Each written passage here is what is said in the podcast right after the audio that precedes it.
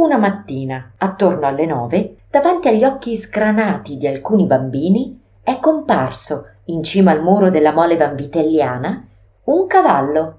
Impossibile. È vero, l'hanno visto tutti. Il cavallo era rosso. Impossibile. Ti dico che è vero. Un cavallo rosso arrivato alla mole su un peschereccio. Se non ho mai visto un cavallo su una barca.